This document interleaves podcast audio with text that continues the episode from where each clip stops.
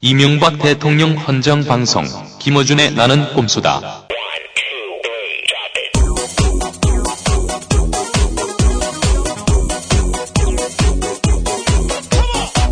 안녕하세요. 딴지일보 총수 김어준입니다. 이명박 대통령 헌정 방송 각하께 드리는 방송입니다. 나는 꼼수다. 각하의 외침이죠, 마음속에. 오늘은 두 번째 방송이고요. 잠시 후에 짝퉁 광고, 가라 광고 듣고 오겠습니다. 파란 나라를 보았니 꿈과 사랑이 가득한 한나라당 지도부가 이번 재보궐선거 패배의 책임을 지고 총사퇴하기로 했습니다. 김성식 의원의 말입니다. 국민들은 더 이상 한나라당을 믿지 않게 될 것입니다. 파란 나라를 보았니 천사들이 사는 나라. 또 홍준표 후보가 안상수 후보의 병역기피 의혹을 문제 삼으면서 12년 동안 징병기피 2회, 입영기피 1회, 행방불명 2회, 입영연기 3회, 이 12년 동안 기피를 했어요. 이렇게 그걸 가지고 하는 거는 정말 좀 과합니다. 파란 나라를 보았니 맑은 강물이 흐르는 이제 4대강은 4시 4철 일정한 양의 물이 흐르게 될 것입니다. 광역시 수장의 물막이 보가 유실돼서 시작된 경북 구미 지역 단수 사태가 나흘째 이어지고 있습니다. 그냥 욕조에 받았는 거 쓰고 화장실만 쓰고 있고요. 팩이 있는 집은 지금 장염도 유행이라 그래서 좀 걱정이 많아요. 이 먹는 물은 그냥 뭐 사서라도 먹는데 이렇게 설거지하고 이렇게 쓰는 물은 안 됩니다. 파란 나라를 보았니 울타리가 없는 나라. 한나라당 안상수 대표는 이명박 대통령에게 아쉬운 점이 있다며 또 대통령께서도 국민과의 소통이 부족하다. 저희들도 계속 그것을 건의해왔습니다. 더 많은 시간, 더 많은 정성을 쏟아주실 것을. 파란 나라를 보았니? 보았지. 어째서? 이 몸이 늙어서 몸보심 하려고 먹었지. 잘했군, 잘했어. 잘했어. 그러게 내 마누라지. 지지해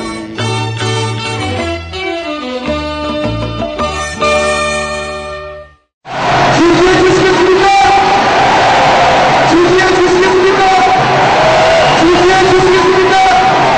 강지에서 대표 얼굴만 보면 저거 어떻게 키워받고 싶었습니다.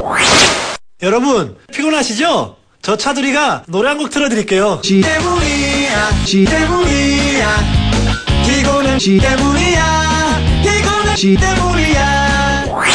단 한 번의 적은 양을 먹어도 지가 죽게 되며 사용도 아주 간편합니다. 지가 잘 먹는 지약 지루사 가까운 농협이나 약국에서 구입하세요.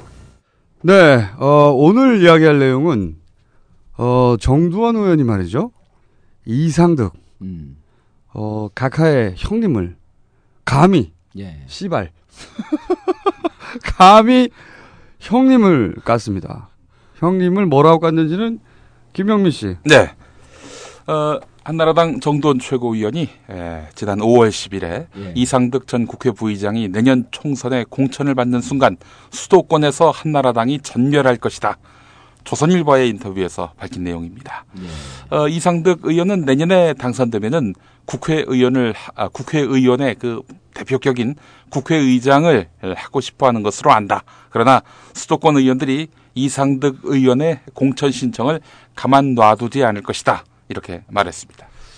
근데 제가 이제 그 기본 정보를 좀 깔아보자면 정두원 의원하면 사실은 제1호 이명박 개 의원이다. 그렇죠. 이렇게 불렸지 않습니까? 한 10여 년 전에 이명박 그 시장 후보부터 시작해가지고 시장 후보 만들고 시장 만들고 대통령까지 만들었죠. 그렇죠.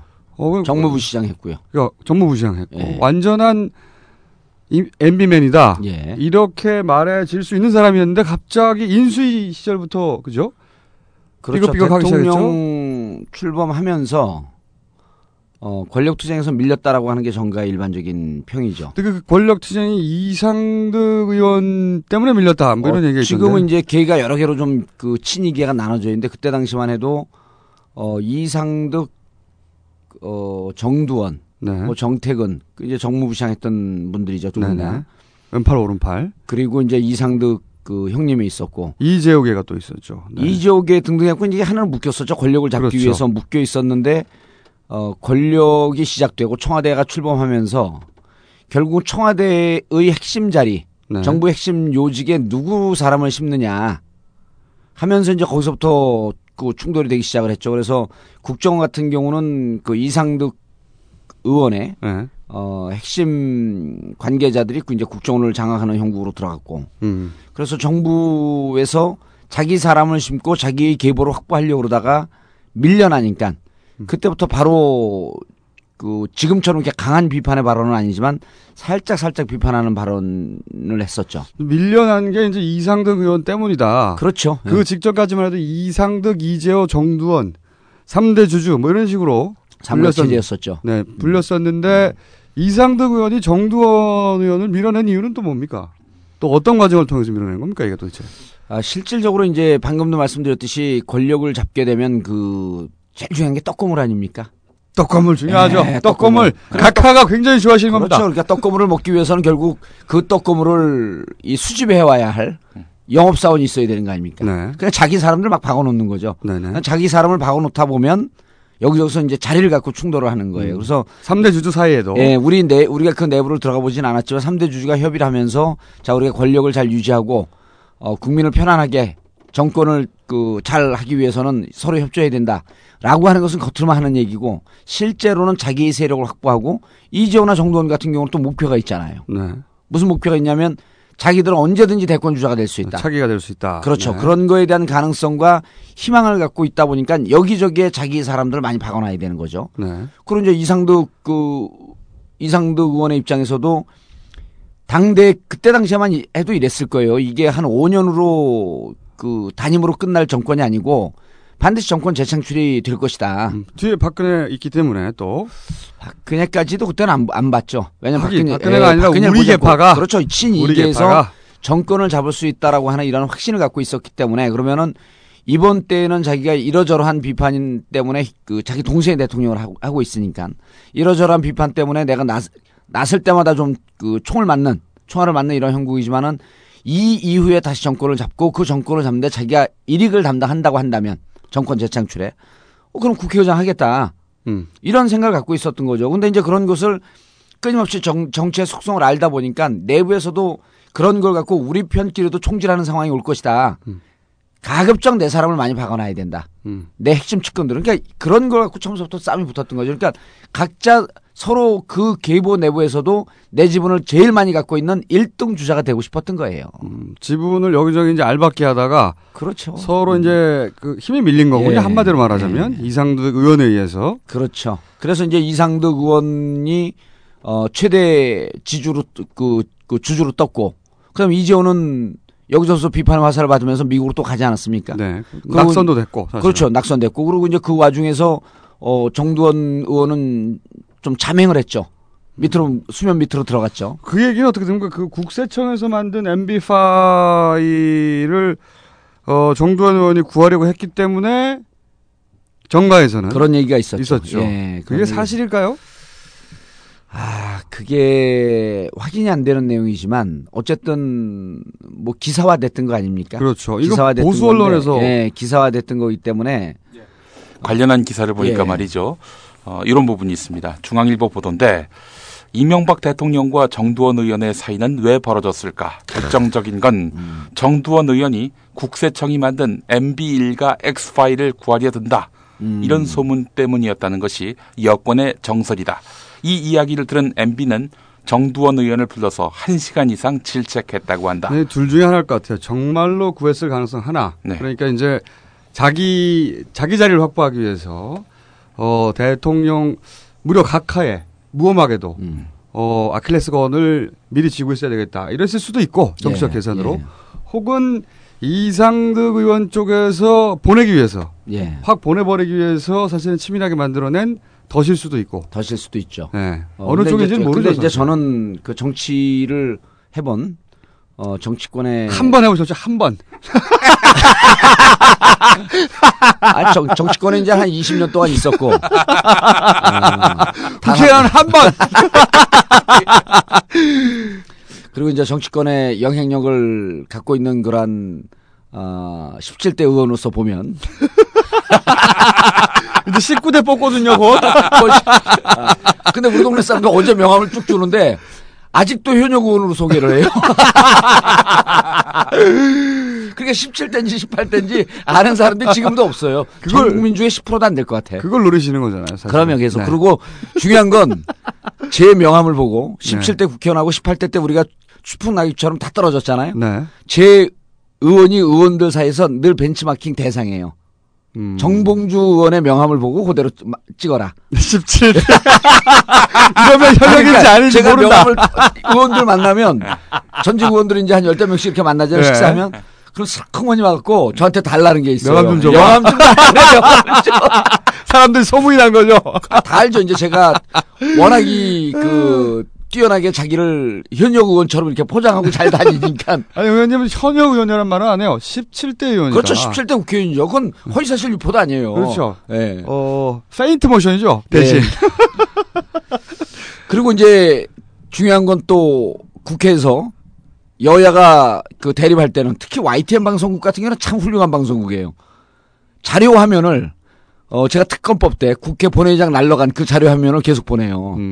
근데 지난번에 작년 12월인가 그때 이제 국회에서 농성하면서 이게 여야가 부딪히고 있는데 자료 화면을 제 거 또 내보냈어요.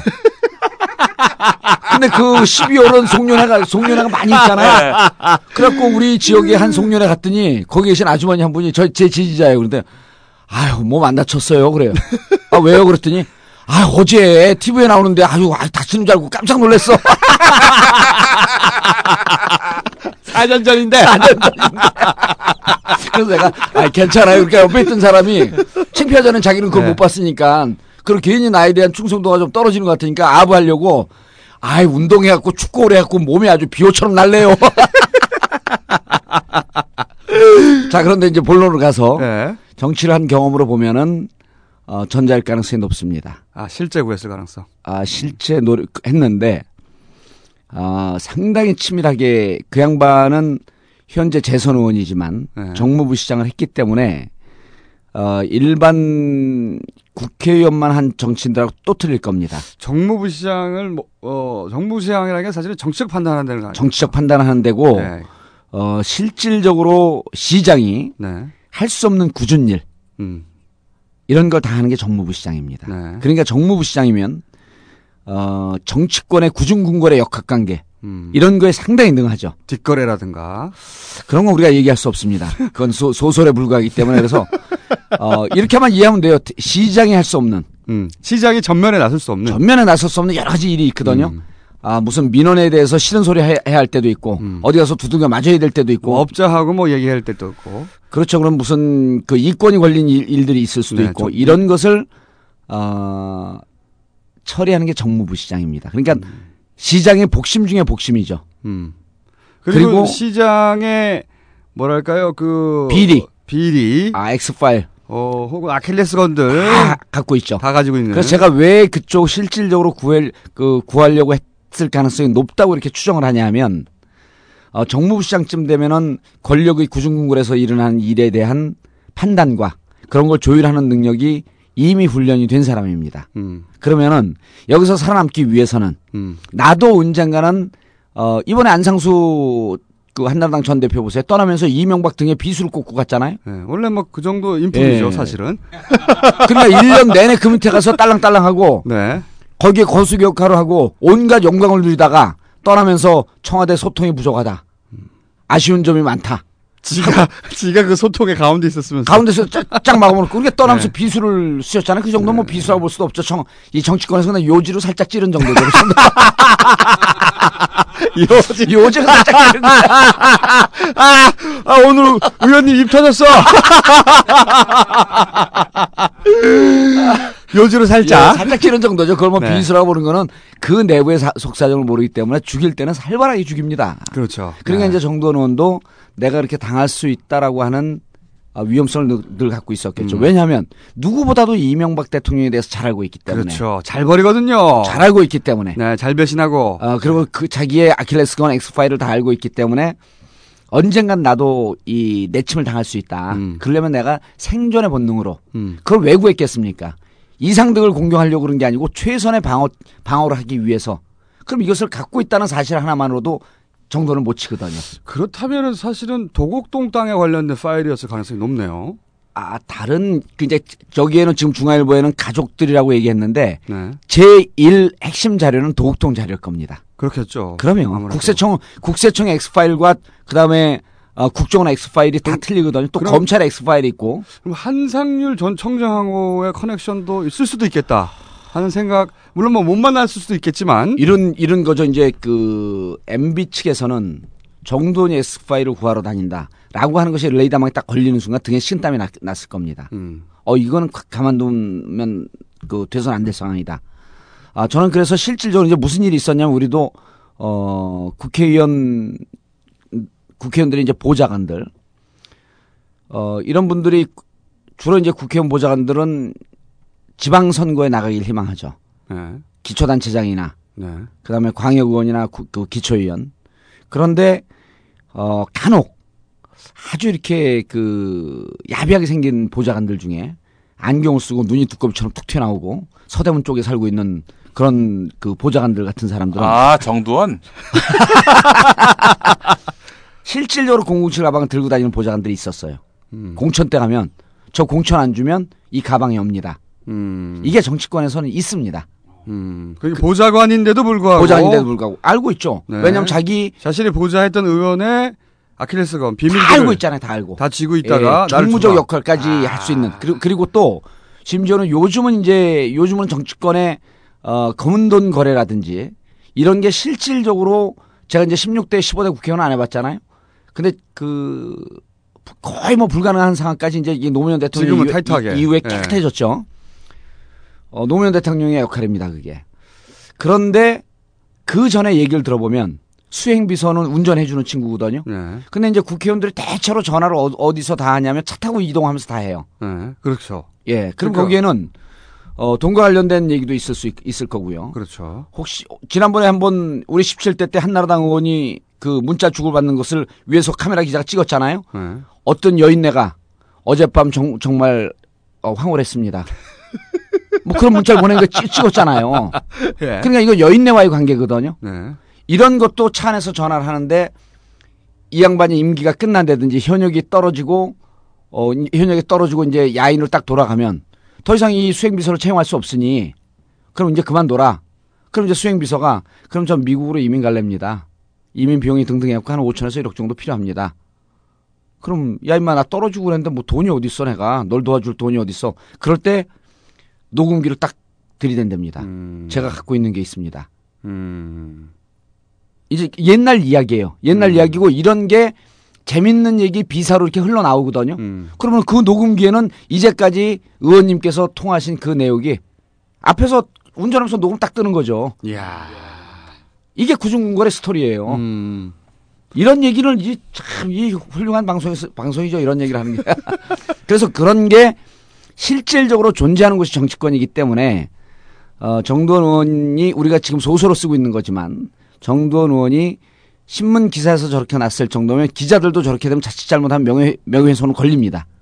그런데 저렇게까지 구체적으로 기사를 쓴 거 보면 실질적으로 파일을 구하러 다녔고 그 파일을 구하러 다녔던 가장 큰 이유는 언젠가 자기가 내침을 당하고 죽을 수 있다. 라고 하는 위기감 때문에 자기 방어 본능으로 하지 않았겠느냐. 보험을 들어둔 거군요. 예, 그러니까 그 치사한 성격, 치사할 것 같은 성격은. 할지도 모르는. 그렇지, 치사할지도 모르는 성격은. 혹시라도 치사할지 모르는. 치사할 것으로 추정되는. 그렇지. 그러니까 지금 이 대목에서도 정확히 드러나는 거예요. 지금은 한나라당과 이명박을 공격하는 한나라당 의원이 살아남는다라고 하는 것이 자기들의 평가입니다. 그러니까 그것도 같이 한솥밥을 먹고 있었던 사람들은 빨리 누구를 공격하거나 그러지 못하잖아요. 우리 옛날에 노무현 대통령 막 지지율 떨어질 때 제일 앞장서서 공격한 사람들이 있거든요. 정동영. 아, 그건 뭐 누군지 잘 모르겠습니다. 제일 먼저 공격한 사람들이 그 내부에서 그 업계에서도 국회의원 업계에서도 말은 않지만 치사한 인간을 했고 말을 잘 안 섞으려고 그러죠. 그런 분들하고. 근데 지금 이제 한나라당이 황우여 하고 이주영 정책위장 뽑고 어쨌든 뭐 변화와의 쇄신으로 한번 가보자. 라고 하는 와중에 자기 지역 주민들한테 뭔가 보여줘야 되거든요. 정도원은. 네. 지금 이대로 가면 뭐 수도권에서 다 떨어지니까. 그래서 사실은 한나라당의 개혁을 위해서 이상득을 쳤다기보다는 공개적으로 이렇게 치고 나오면 자기에게 다시 역공이 들어올 수 있는 가능성도 없고 자기 지역 주민들에게 나는 이렇게 변화와 쇄신에 앞장서서 싸우고 있는 의원이다. 네. 라고 하는 걸 보여주기 위한. 그러니까 배가 침몰했고 물이 새는데 물을 막을 수도 있는데 미리 뛰어내린 거죠. 저기 같은 경우는. 자기는 총선에 살아남아야 되니까. 살아남아야 되니까요. 근데 아까 그 도곡동 파일 잠깐 네. 얘기했는데 생각해보니까 이 안원구 그 대구국세청 예. 전 국장 예. 그 대구국세청장까지 했었죠. 청장까지 했죠. 예. 그분이 사실은 그 도곡동 땅 관련된 예. 전표를 사실은 포스코 예. 감사하다 발견했다고 하거든요. 그리고 안원구 그 대구 예. 전 청장이 사실은 이상득 의원과 라인이 붙어 있다. 예. 이런 얘기도 나왔었어요. 예. 그리고 이 파일을 한상률 국장에게 보고했다거나 보여줬다거나 이런 예. 보도도 있었고. 예. 그러면 생각해 보면 파일을 구하려면 안원구 전 국장 혹은 청장에게 접근했을 수 있고. 그렇죠. 근데 그게 레이더망에 걸려서 사실은 이상득 의원 쪽으로 흘러갔을 수도 있겠네요. 그렇죠. 예, 이제 그래서 이상득 의원이 아주 정확하게 지적을 하신 건데 예. 안원구도 한상률 청장한테 미움을 보이면서 쳐낸 게 한상률 청장의 뜻이 아니라 네. 그때도 그런 모습 비슷한 그렇죠. 기사가 있었는데요. 안원구 국장이 좌천당하기 시작한 게 전임 정권에서 승승장구했던 이런 기록 이런 그 경력은 네. 표면적으로 드러난 것에 불과하고 실질적으로 이명박 대통령 이런 등등 권력층에 관련한 무슨 조사를 하다가 그것이 발각이 났다. 네. 그런 첩보가 입수돼서 좌천됐다라고 하는 설이 또 있었단 말이에요. 네. 그러면 이제 그 궤가 맞을 수 있는 거죠. 안원구도 뭔가 이쪽에 대해서 조사를 했고 네. 그리고 그걸 은밀하게 조사를 하고 있었고 X파일을 찾고 있었던 정두원과 둘이 선이 연결될 가능성이 있죠. 그리고 네. 이제 이게 그런 X파일을 찾을 때 보면 이게 초기 무지하게 발달해갖고 이제 아주 긴장해서 찾기 때문에 적도 동지도 없습니다. 줄 댈 수 있는 곳은 다 줄을 대고 그 다음에 저게 적인지 아닌지 계속 파악하면서 가는 거죠.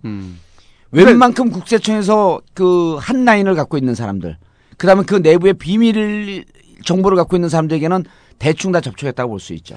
그런데 이제 핵심이 당시 이제 안원구 국장이었기 때문에 그렇다면은 근데 그 당시만 해도 안원구 국장이 잘 나갈 때이기 때문에 예. 그리고 한상률 전 청장을 이상득 계에 소위 로비 골프 로비 예. 하는 자리를 또 마련해줬다 이런 얘기가 보도가 나왔거든 말이죠. 예. 그때만 하더라도 안원구 국장이 그런 그 엑스파일 있냐? 예. 라고 제안을 뭐 이상득 그 정두원 의원으로부터 받았을 때 그걸 사실은 이상득계 쪽에 보고했을 수도 있죠 오히려 바로 했을 수 있죠. 네. 네. 그래서 이상득 쪽에서 그 라인을 그걸 파악하고 다시 이제 이때다 하고 예. 아예 인수위 시절이니까 초기니까 인수위 시절에 너 짐 싸라 예. 이렇게 돼서 사실은 권력에서 튕겨 나갔다. 예. 그리고 졸라게 변방을 돌았죠. 졸라게 변방을 돌면서 가수 데뷔했죠. 가수. 예, 가수. 지금 저 한국 가수협회 예. 회원입니다. 네. 예. 그리고 이제 이상득 의원 불출마 요구는 2008년도 18대 총선 때도 있었죠. 네, 그렇죠. 그때도 이제 젊은 그 소장파 의원들, 안경필, 예, 이런 분들이 이상득을 쳐내려고 그러다가. 결국은 그 벽에 부딪혔고 그 뜻을 이루지 못했거든요. 거꾸로 사실은 그 이후로 예. 쳐내려고 하다가 감찰받았죠. 감찰받고 그랬죠. 네. 그 안경필 의원은 부인까지도 감찰받고 그랬는데 정도 의원도 자기가 감찰받았다고 하죠. 네. 자기 받았다고 하고. 일부 의원들 얘기를 들어보니까 네. 여자 관계가 이제 드러난 거예요. 그래서 포항으로 내려가서 이상득 의원에게 무릎 꿇고 사죄했다는 그런 이야기가 야사가 있습니다. 돌았습니다. 그리고 네. 그렇게 정두원 의원이 떨어져 나가고 사실은 그 이상득 사실 정두원 의원의 공백을 예. 이상득 의원이 다 먹어버린 거 아닙니까? 다 먹어버린 거죠. 그러면서 예. 박영준 기획조정비서관이었던가요? 예. 그 양반을 빡 꽂아놓고 그 다음부터 이제 박영준에 대한 공격을 예. 그 정두원 의원이 했죠. 계속해서. 그렇죠. 예. 그리고 예. 국정원은 국정원장보다도 국정원의 기획실장이라는 자리가 있어요. 네. 예, 기획실장. 그 기획실장을 문희상 부의장도 아마 이 국민의 정부 시절인가 하고 그랬습니다. 그러니까 국정원의 기획실장이 모든 국정원의 정보를 총괄한다고 보면 돼요. 네. 그런데 이제 국정원의 기획실장을 이상득 그 보좌관 출신이 이상득계의 사람이 들어왔다라고 하는 게 한번 언론에 보도된 적이 있었죠. 그러니까 국정원 정보를 총 장악하고 있으니까. 그러면 청와대 쪽은 박영준을 통해서. 예. 그 다음에 국정원은 자기 사람을 또 방어하고. 정보망을. 예. 그다음 국세청은 또 이제 그 한상률 등을 통해서. 그러니까 대한민국의 정보망을 딱 그 쥐고서 쥐락펴락하면서 이제 거기에서 자기 눈에 거슬리는 의원들 이런 분들을 계속 이제 쳐낸 거죠. 근데 이제 지금 정도원 의원이 저렇게 한 거는 이제 첫 번째는 좀 무척 비겁한 행동이다라고 하는 게 이제 한 축이 있지만 권력의 그 힘의 충돌 관계를 보면은 이렇게 세게 이상득 의원을 공격한 건 처음이거든요. 그렇죠. 대놓고. 예, 대놓고. 그래서 우리가 지금 이제 가장 큰 관심사가 국민들은 이미 다 레임덕이 왔다고 알고 있는데 네. 이게 이제 뭐 보수 언론에서는 레임덕 시작도 안 한 것처럼 얘기를 하고 있고 그러니까. 그 증후 근데 레임덕이 왔고 이미 심각하게 이게 내부가 무너지고 있다라고 하는 것을 보면 볼 수 있는 것은 정도원이 이상득을 저렇게 정면적으로 정면으로 공격한 겁니다. 네. 최근에 제가 청와대에 있는 그 고위급 그 공무원을 만났는데 이렇게 표현합니다. 분위기가 개판이다. 이미 청와대 내부에. 네. 아유 시원해. 아. 그럼 각하께서만 모르시고 계시나요? 어머나 우리 각하 어떻게? 아 그런 걸 저도 물어보지 않았고요. 네. 그리고 이제 청와대는 대체로 자기 청와대의 고유 공무원들이 있고 대체로 자기 부처에 있으면서 그쪽 부처의 전문성을 갖고 파견된 공무원들이 네, 많습니다. 지금 돌아올 때가 됐거든요. 네. 그럼 대체 요원이 있어야 되잖아요. 네. 누군가 들어와야 돼요 다시. 나올 사람들은 다 나올라 그러는데. 네. 이걸 대체해서 들어올 사람들이 없답니다. 그렇겠죠. 나오지를 못하고 있어요. 자기는 나오고 싶어 죽겠는데. 그렇죠. 같이 가라앉기 싫으니까. 예, 네, 그러면서 그 개판이 나와서 왜 그러냐니까, 아무 얘기도 안 듣고 다들 자기만 잘났다 그런다. 자기만 살려고 하는 거죠. 그러니까 부처별로 네. 뭐 협조가 이루어지고 이런 건 뭐 꿈도 못 꾸고. 일단 시스템을 안 만들어 놓고 오로지 대통령 혼자서. 자기가 해봤으니까. 각하 혼자서 모든 걸 다 해봤기 때문에. 각하 혼자 결정하려고 하니까 시스템이 작동 안 할 수밖에 없죠. 그리고 이제 그 뉘앙스로 이런 뉘앙스를 얘기해요. 다 자기만 잘났다 그런다. 그리고 이분은 이제 과거 민주당 시절에도 잘 나가던 그런 공무원이에요. 그러니까 이제 일을 잘하는 공무원이야. 실력 있는. 예, 일을 잘하고 정치적으로 이제 뭐 원래 공무원들은 정치적으로 이렇게 줄 타고 그런 사람들은 별로 이렇게 그 한 번 쑥 떴다가 사라지죠. 그러니까 자기 일만 묵묵히 열심히 하는 정말. 공무원으로서의 자세, 뭐 국가 민족을 보든 말든 자주간 공무원으로서의 자세만 갖고 가는 사람들은 계속 이게 발탁이 돼요. 그렇죠. 실력만 있으면. 근데 이제 그분이 뭐라고 그러냐면 민주당 시절에도 청와대에 있었거든요. 그렇죠. 예, 그 참여정부 시절, 열린우리당 시절에도. 네. 그때 이제 조금 낮은 공무원이었다 지금 이제 높은 공무원이 됐는데 차이가 뭐랍니까? 역시 한나라당은 한나라당이다. 그런 얘기를 해요. 근데 이 역시라고 하는 것이 뭐 역시 그래 이런 긍정적인 측면이 아니고 어떤 의미에서? 한나라당의 전신이 그 차떼기 정당 아닙니까? 네. 돈 계산에 능하죠. 네. 그런 얘기를 대놓고 얘기하지 않습니다. 제 입이 무서우니까. 저는 실마리만 봐도 황소 잡았다고 얘기하는 사람이니까. 머리카락 하나만 봐도 이게 황소 잡았다 그러니까.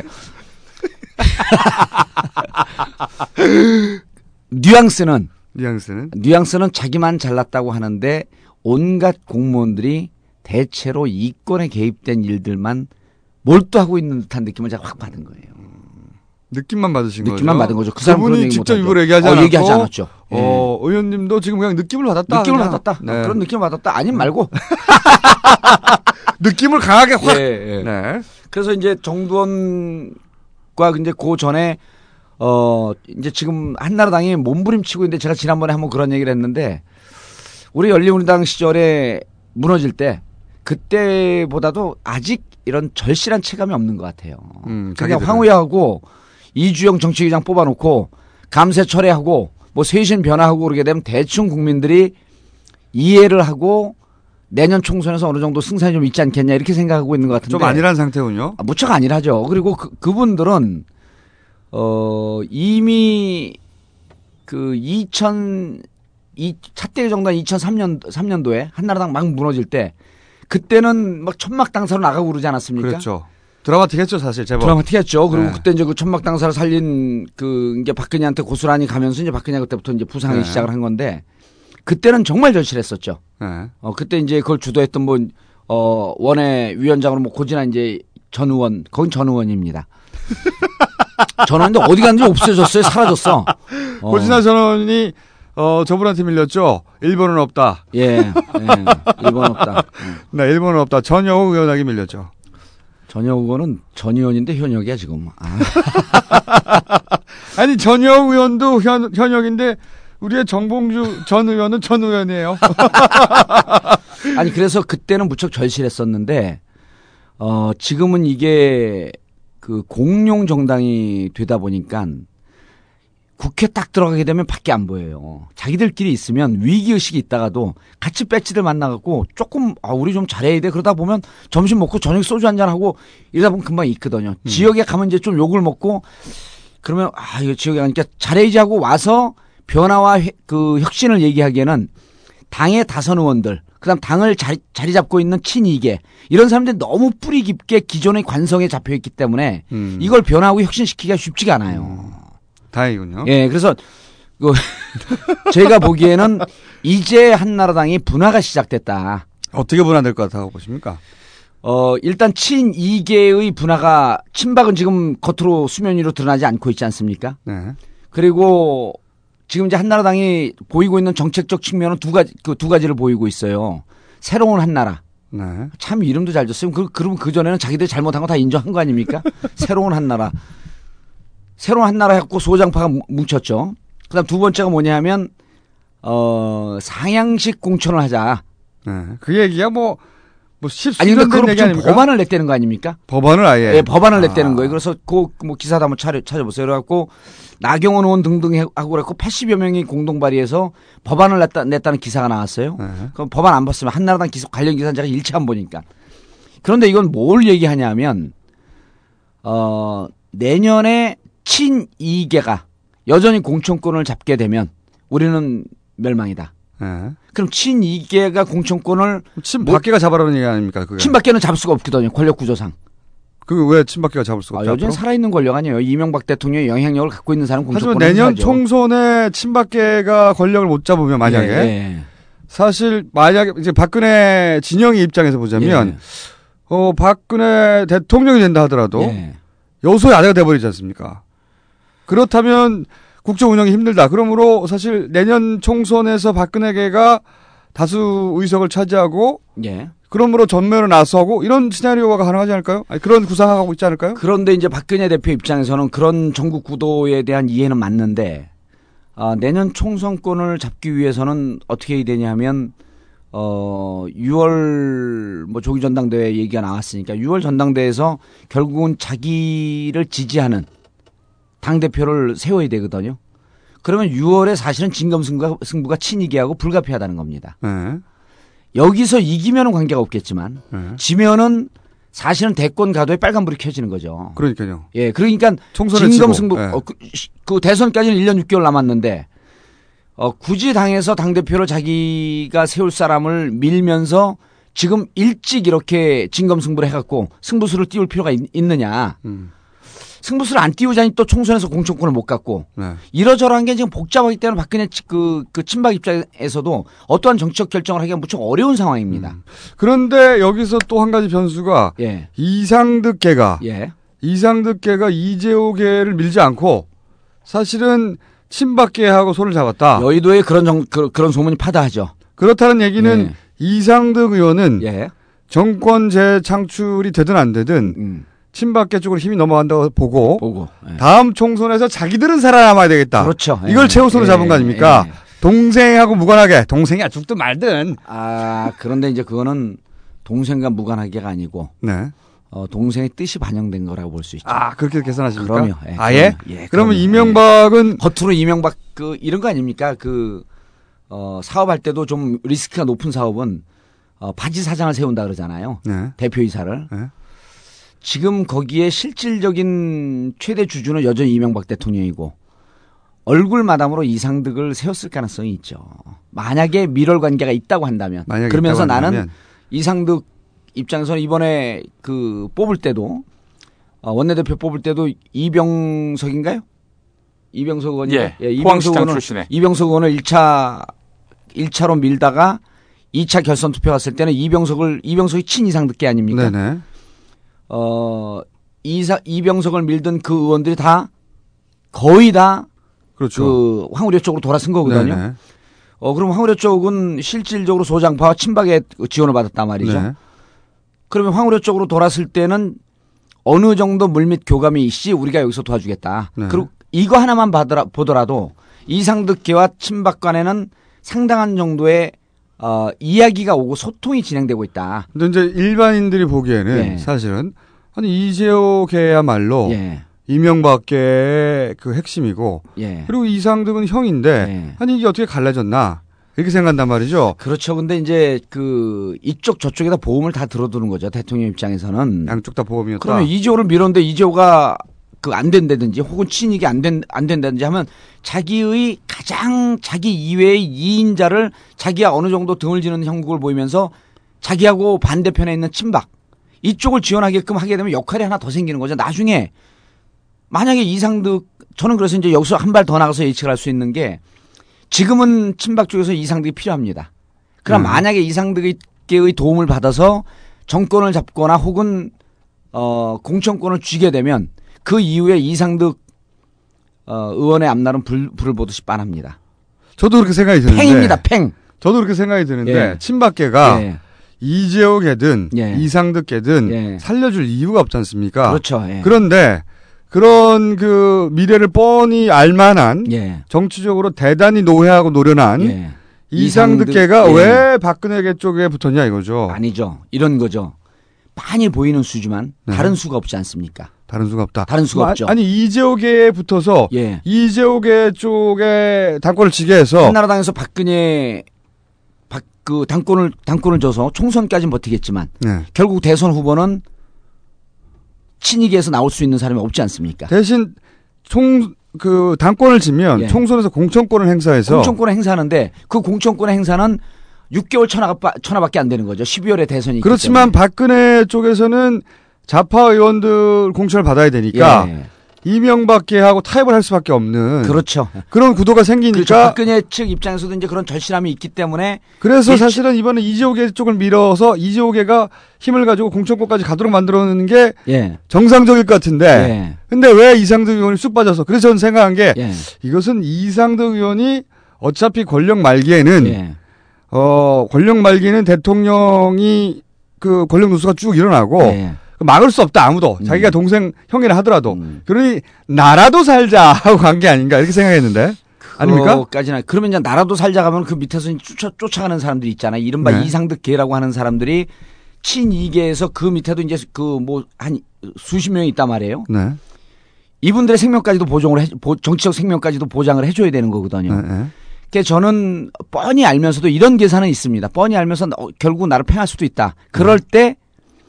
내가 나를 그 비호하고 있는 디펜스하고 있는 의원들이 숫자가 많아지면 네. 나를 쳐내지는 못할 것이다. 이런 계산까지는 갑니다. 그리고 지금 만약에 손을 잡고 도와준다고 한다면 내년 총선에서 이상득 만약 공천권을 잡는다고 할지라도 네. 이상득 의원을 그때는 내치기 힘들죠. 내년 총선에서 총선까지는 계속 협력 관계를 유지해야 되니까. 그렇죠. 그러니까 이제 이번에 그래서 이제 저는 그 전당대회나 이런 걸 보면서. 분화가 이제 어떻게 될 거냐 하면은, 일단 이상득계도 독자적으로 이제 한 계보를 이뤘죠. 그렇죠. 이재호계도 한 계보를 이뤘죠. 친이계가 먼저 분화가 되고, 친박계는 여기서 이상득이나 누구나 등등의 손을 잡아갖고 당대표를 할 것이냐 말 것이냐 지금 고민에 빠져 있습니다. 그렇겠죠. 네. 고민에 빠져 있고. 당대표가 되면 너무 일찍 노출되는 거고. 네. 그리고 이제. 안 잡자니 이제 공천권 행사 못하고. 그렇죠. 그리고 당대표가 되면 괜찮습니다. 네. 되면 공천권까지 오는데, 이명박 대통령 입장에서는 또 친박의 대표 주자가 당권을 잡도록 허용하지 않습니다. 왜냐하면 그거는 전면적인 레임덕이거든요.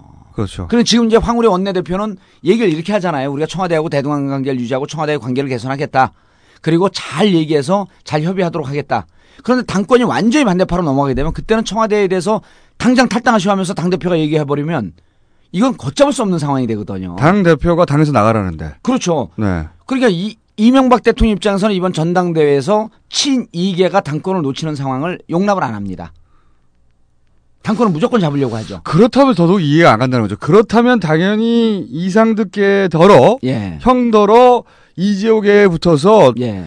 어쨌든 이재호계를 당선시켜라. 그게 이제 아까 그 김성수님 얘기한 그런 내부 분위기도 좀 작용을 했을 거예요. 그렇게 지금 이제 이상득 의원은 이명박 대통령하고 전혀 떨어질 수 없는 관계 아니에요. 형이니까. 네. 내부적으로 우리가 떨어진 것처럼 한번 작전을 짜자. 이렇게까지는 될 수 있지만 아니 그렇게 할 수 있죠. 그래서 우리가 포트폴리오로 가자. 한쪽은 안전하게 하고 우리가 좀 리스크 높은 데다 좀 투자를 하자. 분산 투자를 하자. 이제 이렇게 할 수 있는데 이상득 의원이 이런 기미를 봤을 것 같아요. 1차에서 이런 기사 나왔잖아요. 1차에서 황우여 현 원내대표가 1등 하는 걸 보고 의원들이 깜짝 놀랐다 그러잖아요. 안경률이 1등을 하고 당연히 자연스럽게 1등을 하고 2등이 황우려가 되고 3등이 이병석이 되면 그때 이병석 카드를 갖고 어떻게 할까 이런 고민할 수 있는데 패싱부터 하려고 그랬는데 1차전에서 이미 안경률을 제치고 1등을 해버린 거예요. 소장파와 친박의 힘을 받아서 이렇게 3등을 하게 되면 그 다음에 누굴 민다라고 하는 대책의 흐름이 있지만 거의 현장에서 오달 때립니다. 2차 결선 투표 들어갈 때는 자 이제는 표가 어디로 몰려야 된다.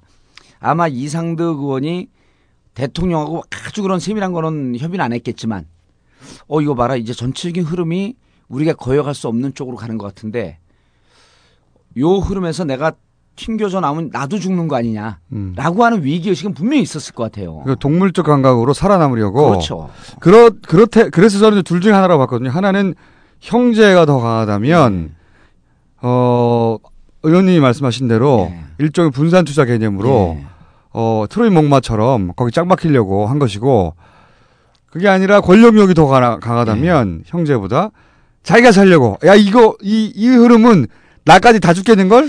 이거를 보시면 되죠. 이상득 의원이 실질적으로 이명박 정권 하에서 그 가장 권력의 핵심층에 있지 않았습니까? 네. 그리고 형님 예산이라고 얘기하듯이 그 예산도 많이 가져갔고 아까 우리 떡고물이라는 표현을 썼잖아요. 네. 만약에 정권이 끝났는데 이명박 대통령에 대한 권력 이후에 전면적인 조사나 혹은 무언가 일정한 법적인 제재가 들어간다면 이상득 의원은 안전할까요? 안전할 수 없죠. 절대로. 안전할 수 없죠. 네.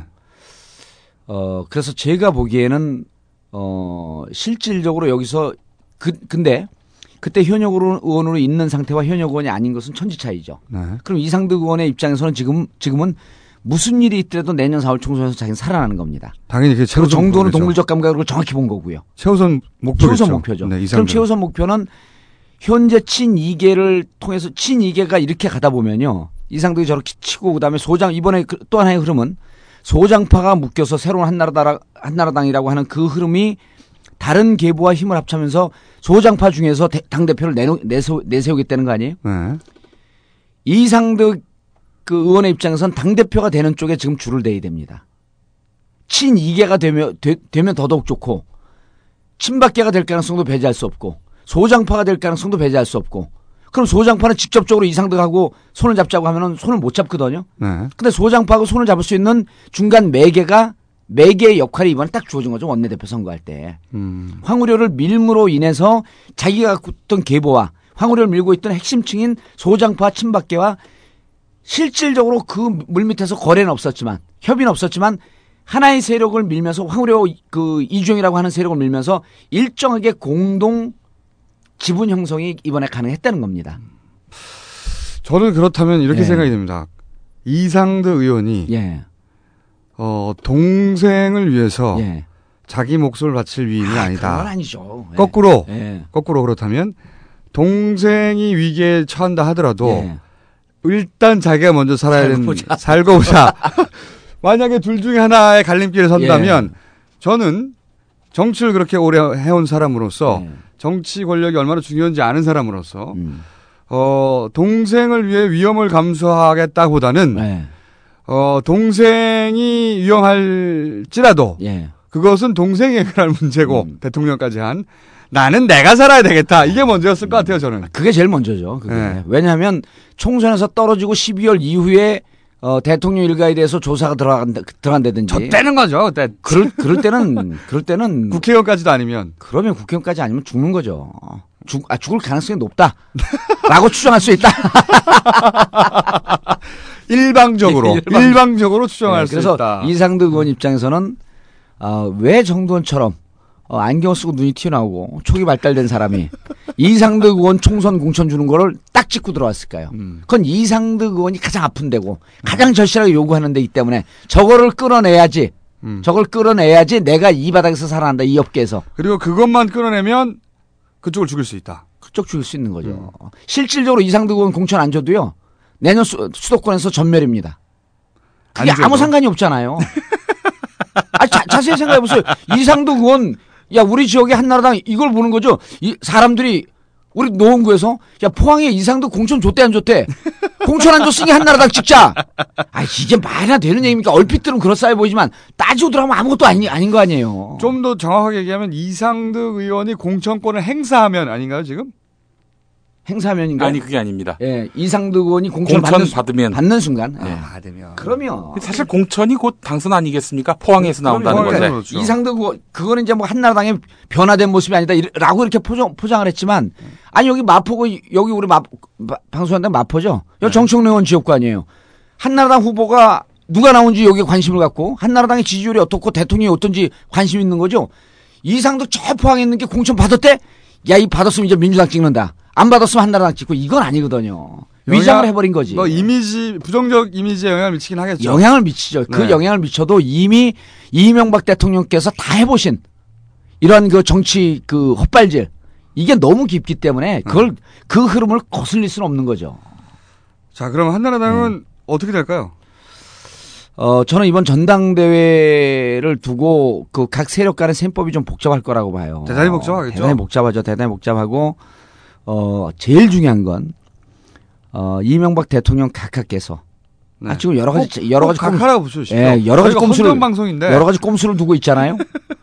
전당대회에서 저는 자기의 영향력 밖으로 벗어나는 대표가 뽑히는 건 전혀 용납하지 않을 겁니다.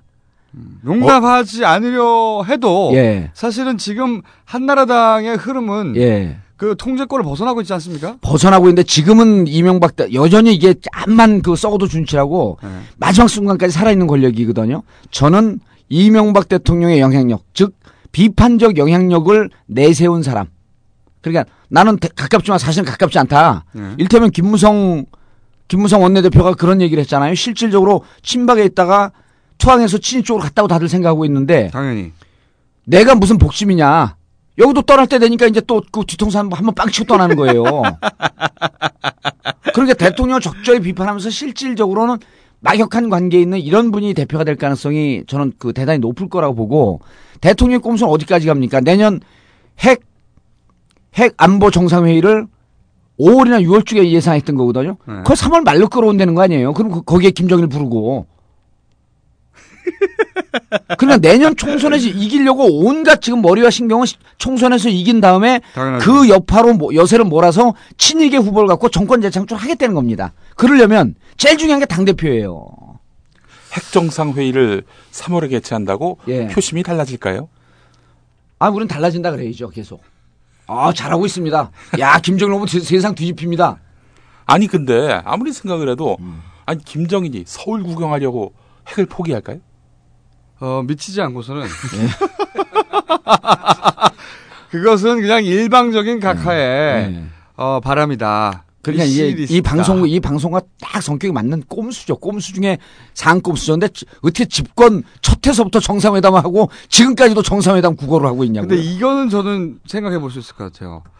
워낙 그 뒷거래에 능한 사람이고 자기가 살려면 예. 이익의 관점에서 뭐든 안 하는 사람이 안 하는 게 없는 사람이기 때문에. 정말 예. 어마어마한 뭔가를 안겨주고. 아 저는 그 내년에 3월에 김정일 서울에 온다에 저는 겁니다. 아 그러니까 뭘 주고 온다고 보십니까? 저는 어마어마한 우리가 상상할 수 없는 걸 주고. 아니요. 그 지금 이렇게 됐잖아요. 딱 조건이 이제 하나밖에 안 남았어요. 핵포기까지도 없고 북한과 대화와 협력하기 위해서는 사과만 해주십시오. 천안함 사과만 해주십시오. 거기까지 왔거든요. 어떠한 형식으로든지 간에 뭐 유감이든 뭐든 이렇게 받아내는 그 관계를 만들면서 북한과 그 북측과 좋은 관계를 유지하려고 노력을 할 겁니다. 물론 그런데 이건 표면적인 거고 네, 실제로는 올 수 있는 여러 가지 환경을 조성하겠죠. 거기에서는 뭐 앞거래도 있고 뒷거래도 있고 저는 온다의 겁니다. 저는 뒷거래 저도 이제 걱정이 되는 것은 안 올 확률이 없다고 보는데 저는 근데 걱정이 되는 것은 여기서는 뭐 BBK라든가 4대강이라든가 이런 거 보면. 그리고 4대강을 자기 출신 고등학교 후배들한테 나눠주는 거 보면 그렇죠. 이게 그냥 뭐 우리가 상식으로 생각하는 수준을 넘어서거든요. 예. 뒷거래를 어마어마한 수준으로 해가지고 예. 김정일 국방위원장이 깜짝 놀랄 정도. 그럼요. 그 정도를 딜을 해서 그러면은 마음이 흔들릴 수도 있지 않을까. 지금 북한의 경제 상황이 뭐 상상을 초월할 정도거든요. 그래서 이제 공개적으로 뭐 경제협력 이런 걸 카드를 왜냐면 핵포기는 못하거든요. 못하죠 사실. 핵포기는 못한단 말이에요 지금 북한 유일하게 기대고 있는데. 북측 입장에서는 그거 못하고 그리고 핵포기에 대해서 소련이 러시아나 중국이 그 부분에 대해서 강력하게 요구 안 하고 있잖아요. 네. 실질적인 핵 보유국으로 국제적으로 인정받았다고 그렇죠, 봐야 된다. 그렇죠. 6자 정상회담에서 정상회담의 그 주재국인. 중국에서 그 문제 제기를 안 하고 있어요. 그렇기 때문에 북측 입장에서는 이제 완전히 실기했죠. 예. 핵을 포기할 수도 있을지도 모릅니다. 초반에 북측 입장에서는 경제적 공개적으로는 경제적 지원입니다. 네. 경제 지원이고 그 이면에서 뭐가 있을지 모르는 게 저는 김어준 총수의 판단에 동의를 구하고자 합니다. 동의를 저는 만약에 북한을 움직이려고 한다면 정말 깜짝깜짝. 그럼요. 김정일 국방위원장 뭐 이렇게 많이 준대? 이 정도 딜을. 그래서 저는 온다 이겁니다. 그런데 절대 이명박 대통령 각하를 믿지는 않을 거기 때문에 그렇기 때문에 일단 통장에 꽂아라. 일단 통장에 꽂아라. 그걸 보고 우리가 갈게. 요 딜을 할 거라고 봐요. 저는 오는 것이 총선에 전혀 영향력이 없고 오면서 무슨 일이 있었는가라고 하는 것이 차기 정권의 주요한 과제 중에 하나가 될 거라고 봅니다. 저는 뭐 대선 과정에서 밝혀지지 않겠다 싶어요. 오히려 그렇죠. 대선 과정에서 이제 의혹이 막 터져 나오고 그리고 이제 그 의혹에서 실체적 사실들이 하나둘 나오고 그리고 이제 그것이 차기 정권에서 차기 정권 할 일이 참 많아요. 이거 경제를 빨리 세워야 되는데 그 과거사 청산을 하려면 참 많은 일이 있을 것 같습니다. 그래서 제가 아까 얘기한 거는 핵 안보 정상회의를 총선 전에 할 정도로 꼼수를 두고 있는 사람이기 때문에 이번 당대표 선거에서 자기의 영향력에 있는 사람을 세우기 위해서 수단과 방법을 가리지 않을 것이다. 그리고 또 하나는 이재호 특임 장관이 이번에 당대표까지 뺏기게 되면 실질적으로 은평에서 자기가 공천을 받기도 힘든 상황이 올 거라고 하는 위기의식이 거기도 있습니다. 제가 보면 거의 은퇴 수준으로 갈 수 있죠. 그렇죠. 그래서 이번 당대표를 만약 뺏기게 되면 대통령도 어려우지만 이재호 특임장관이 나도 어려우지. 이재호 개 자체가 괴멸될 수준으로 갈 수 있다고 보기 때문에 사활을 걸겠군요. 사활을 겁니다. 절대 놓지 않습니다. 놓지 않으려는 자와 뺏으려는 자가 정면으로 충돌하는 6월에 한나라당 이제 전당대회 일정이 7월 4일로 확정됐습니다. 그럼 이제 세상에 이제 우리가 그 가장 재밌는 구경이 쌈 구경, 불 구경이라 그러잖아요. 그 쌈 구경 중에서도 이제 한나라당 싸움이 제일 구경거리가 될 겁니다. 7월 4일까지요. 근데 4일까지. 이제 우리 청취자 여러분들께서 그냥 보고 있으면 주로 이제 조중동 언론을 보는 분들이 많이 계시기 때문에 저게 무슨 의미로 싸우고 있는 거지?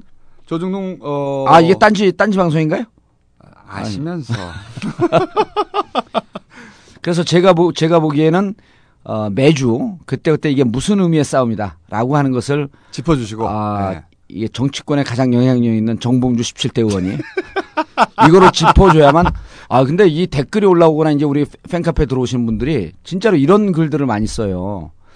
그냥 정치권은 피상적으로 보고 있다가 17대 정봉주 의원의 말씀을 들으면서 너무 정치적 판단력과 식견이 높아졌다. 이제는 나도 도사 수준에 이르렀다.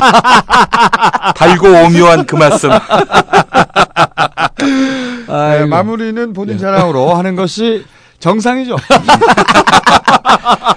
의원님 궁금한 게 있습니다. 구미시에서 지금 뭐 현재까지 녹음 시점이 한 4일 지난 시점인데 단수됐잖아요. 단수가 됐는데 50만 가구요? 예, 그렇습니다. 50만 가구가 아니라 50만 명이 사는. 50만 명. 그 북한 측 소행이라는 거 아니에요?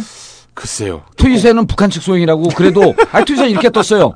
구미 대구 단수가 북한 측 소행이라고 해도 믿을 준비가 다 되어 있다.